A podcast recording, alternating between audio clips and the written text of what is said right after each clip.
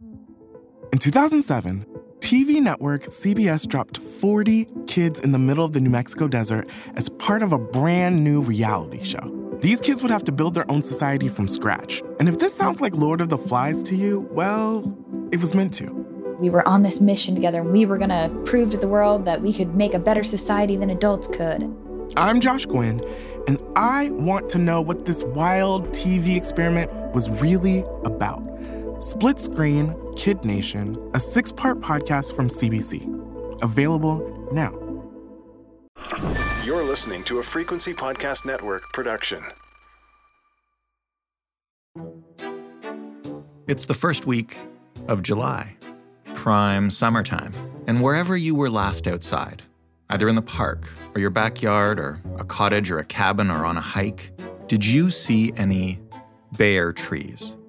Trees that looked like it was the middle of winter? If the answer is yes, I'm going to go ahead and guess that you live in southern Ontario, or maybe Quebec. What you are looking at is a tree that has been attacked by what has most often been known as gypsy moths. And if it was a true outbreak, as there has been each of the past two years, then you're likely looking at a tree or trees with basically no leaves left. We are used to seeing outbreaks of this invasive species every decade or more. But, and you might guess where this is going, all of a sudden, they've come in back to back years, and they've been much larger than in the past. So, why now? What's driving this explosion, and will it subside? How did those moths get here, anyway? And what's being done to control their spread? And most practically, if you happen to notice the signs in your own backyard or favorite park or forest, what can you do to help the tree survive? What can you do to help the tree deal with it?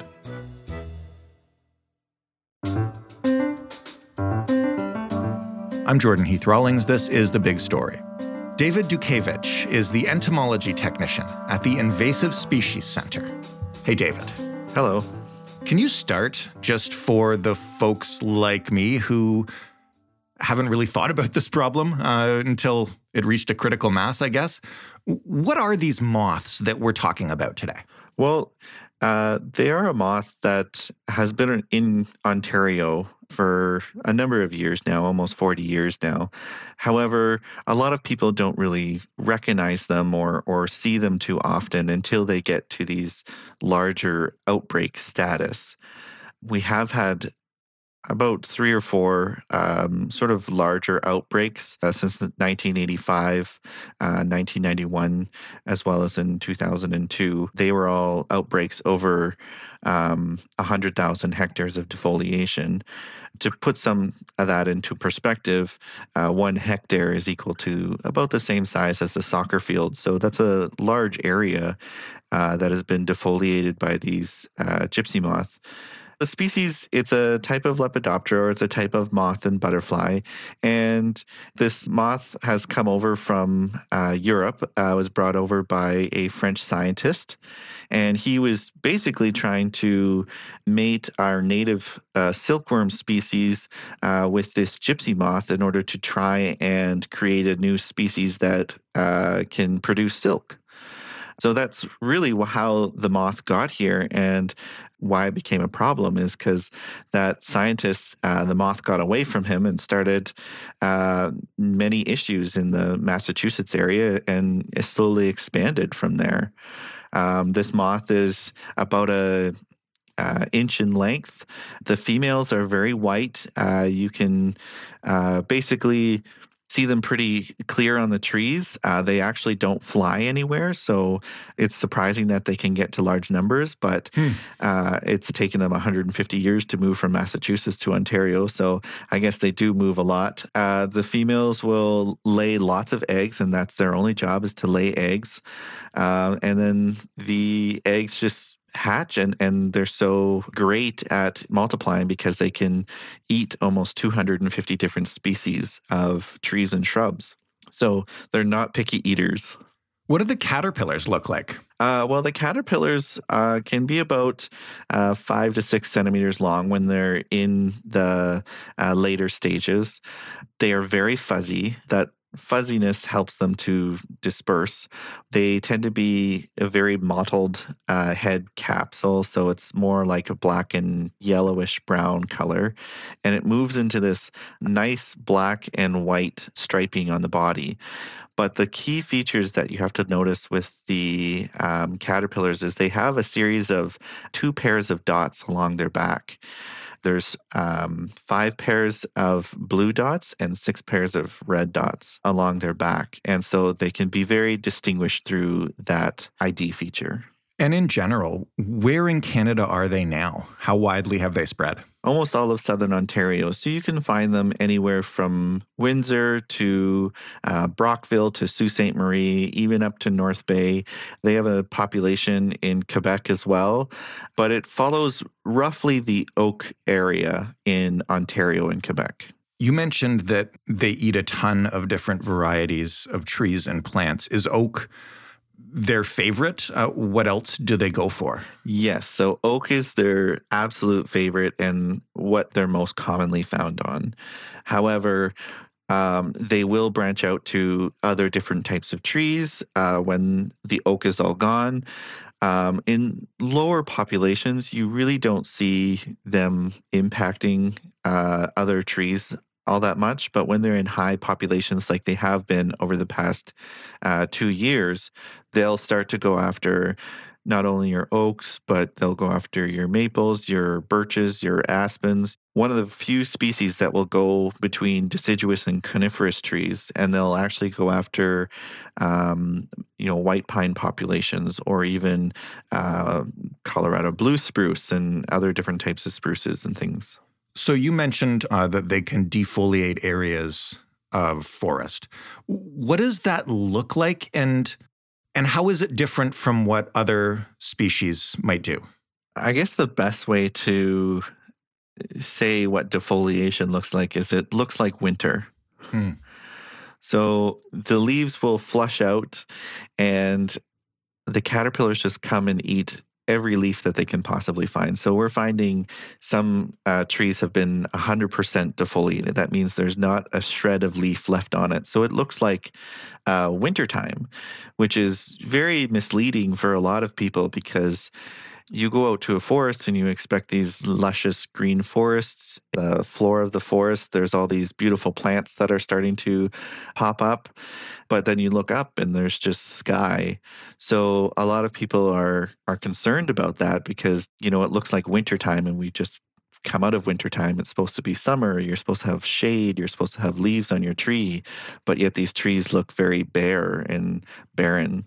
Aside from the aesthetics of that, uh, is that bad for the tree? Do the leaves grow back? Is the tree harmed? Like, I'm trying to get, I guess what I'm trying to get a sense of is because we've heard a lot of chatter about how many uh, of these moths are in Ontario right now. And I, I'm trying to get a sense of, you know, what the actual level of impact would be beyond like they're super annoying. So I guess the biggest problem with gypsy moth is the fact that they're, yes, they're super annoying, but they're more like a gateway to something worse.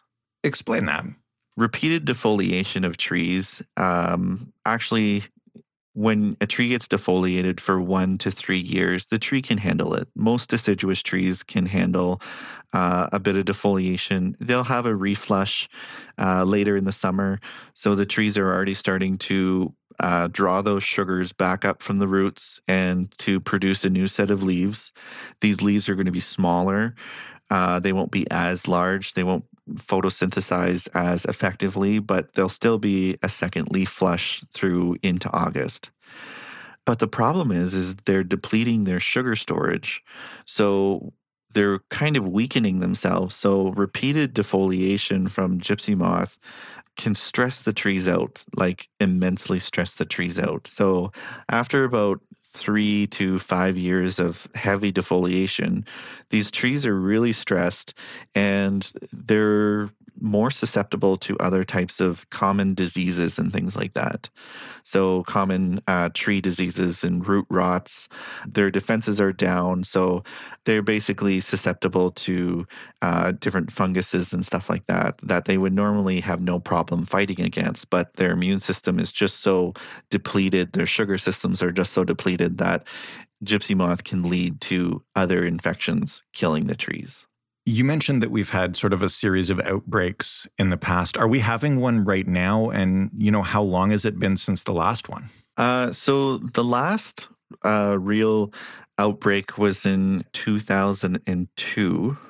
There was approximately 150,000 hectares of defoliation. You know, that's the size of, say, for example, the, just the actual city of Toronto. But in 2020, we actually had the largest outbreak of uh, gypsy moth ever in Ontario. So we had basically 570,000 hectares of defoliation, which is pretty much the size of PEI across Ontario. So that is a huge area of defoliation. And this year, we're also looking at those types of numbers I won't have the actual data for you until the Ministry of Natural Resources uh, finishes their forest inspections. But um, just anecdotally, we are seeing those types of numbers again. The big story will be back in just a minute.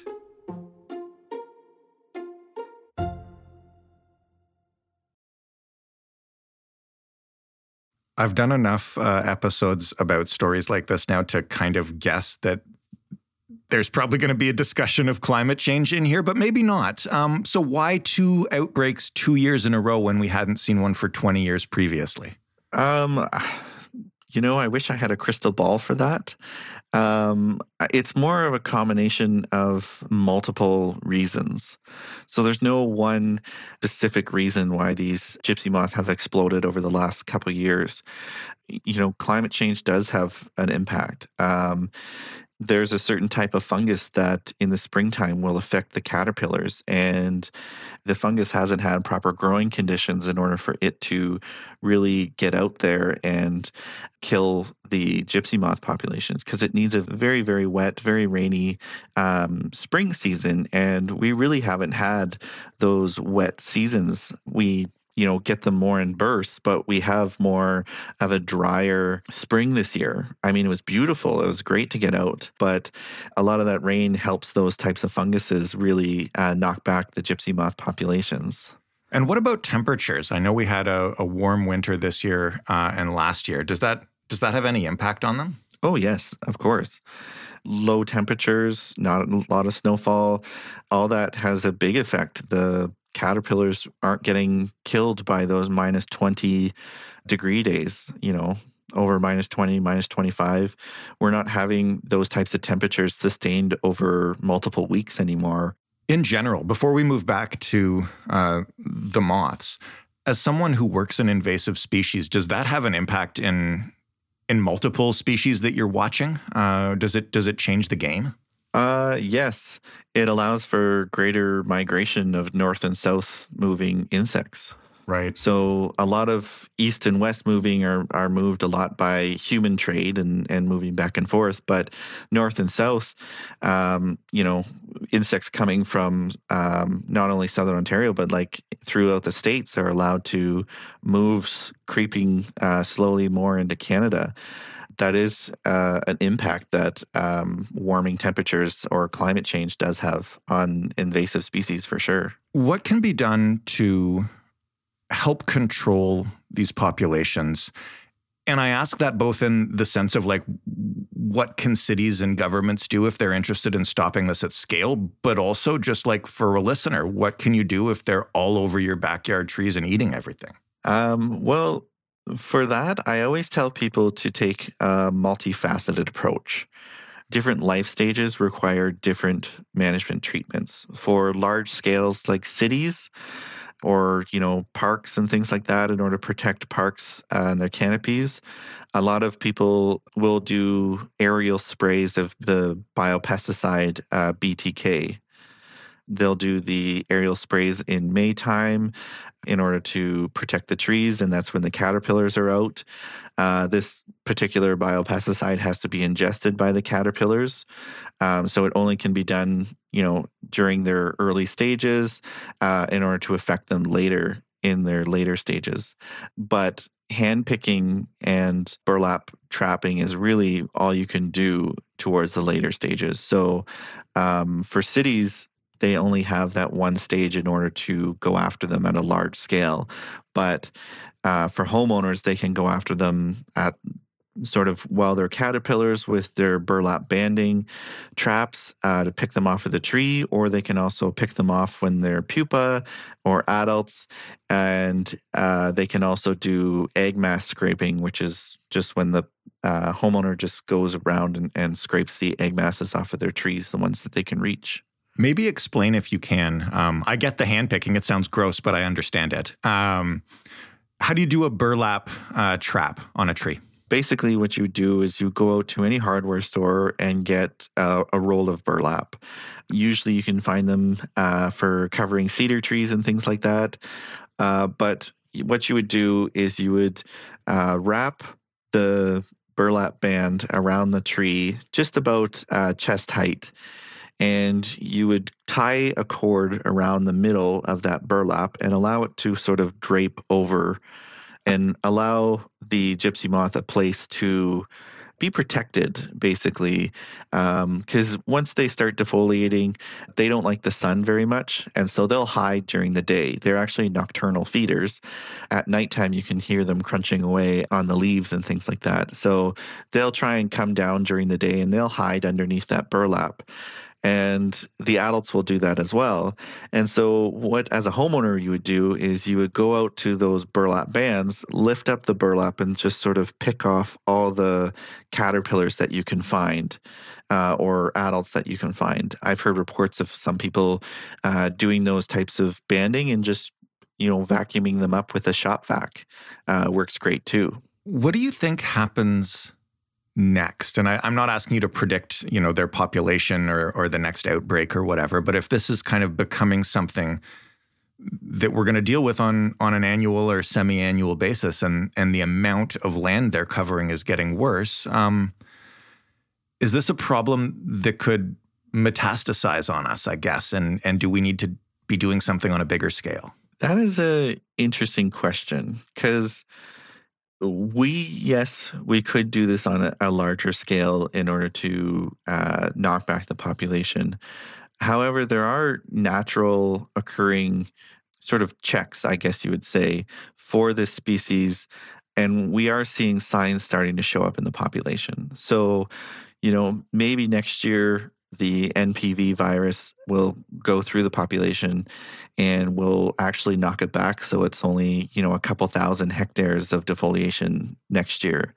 Or it could be in 2 years from now. You know, we don't really know per se in order to predict when the population will crash, but in historically what we've seen is the population has grown to a peak and it's just absolutely crashed, like down to where it's gone from 300,000 hectares all the way down to, you know, under 10,000 hectares in a single growing season. And that's just because of, you know, higher predation rate or higher infection rate uh, from either the virus or the fungus. More or less, what you want to do for management side of things is you want to um, have those in place that you know that there might be a higher gypsy moth yield. Uh, and you can do certain things in order to sort of predict a couple months in advance, but you're never going to be able to predict uh, years in advance. So, in the meantime, I guess uh, homeowners just keep an eye on your trees and scrape off the pupa and uh, and hope that there's no outbreak next year. Yes, uh, yes, that is the big hope. Um, like I said, there is hope though. Um, because one of the things uh, with the virus, as many of us know now that viruses spread in larger populations really quickly, now that we are actually starting to see some of the virus, it does give us, as scientists, hope that the uh, virus will take a hold. David, thank you so much for explaining this to me. It's fascinating to learn so much about this creature. It is definitely an interesting creature for sure. Um, so I'm glad you guys were able to reach out. David Dukevich of the Invasive Species Center. That was the big story. For more, head to thebigstorypodcast.ca. Find us on Twitter at TheBigStoryFPN. Email us anytime, thebigstorypodcast at rci.rogers.com. And go to your favorite podcast player, or your second, or your third, or your fourth favorite podcast player. Search for us, follow us, subscribe, whatever they tell you to do. And if they let you, leave a review. Please write one. Thanks for listening. I'm Jordan Heath Rawlings. We'll talk tomorrow.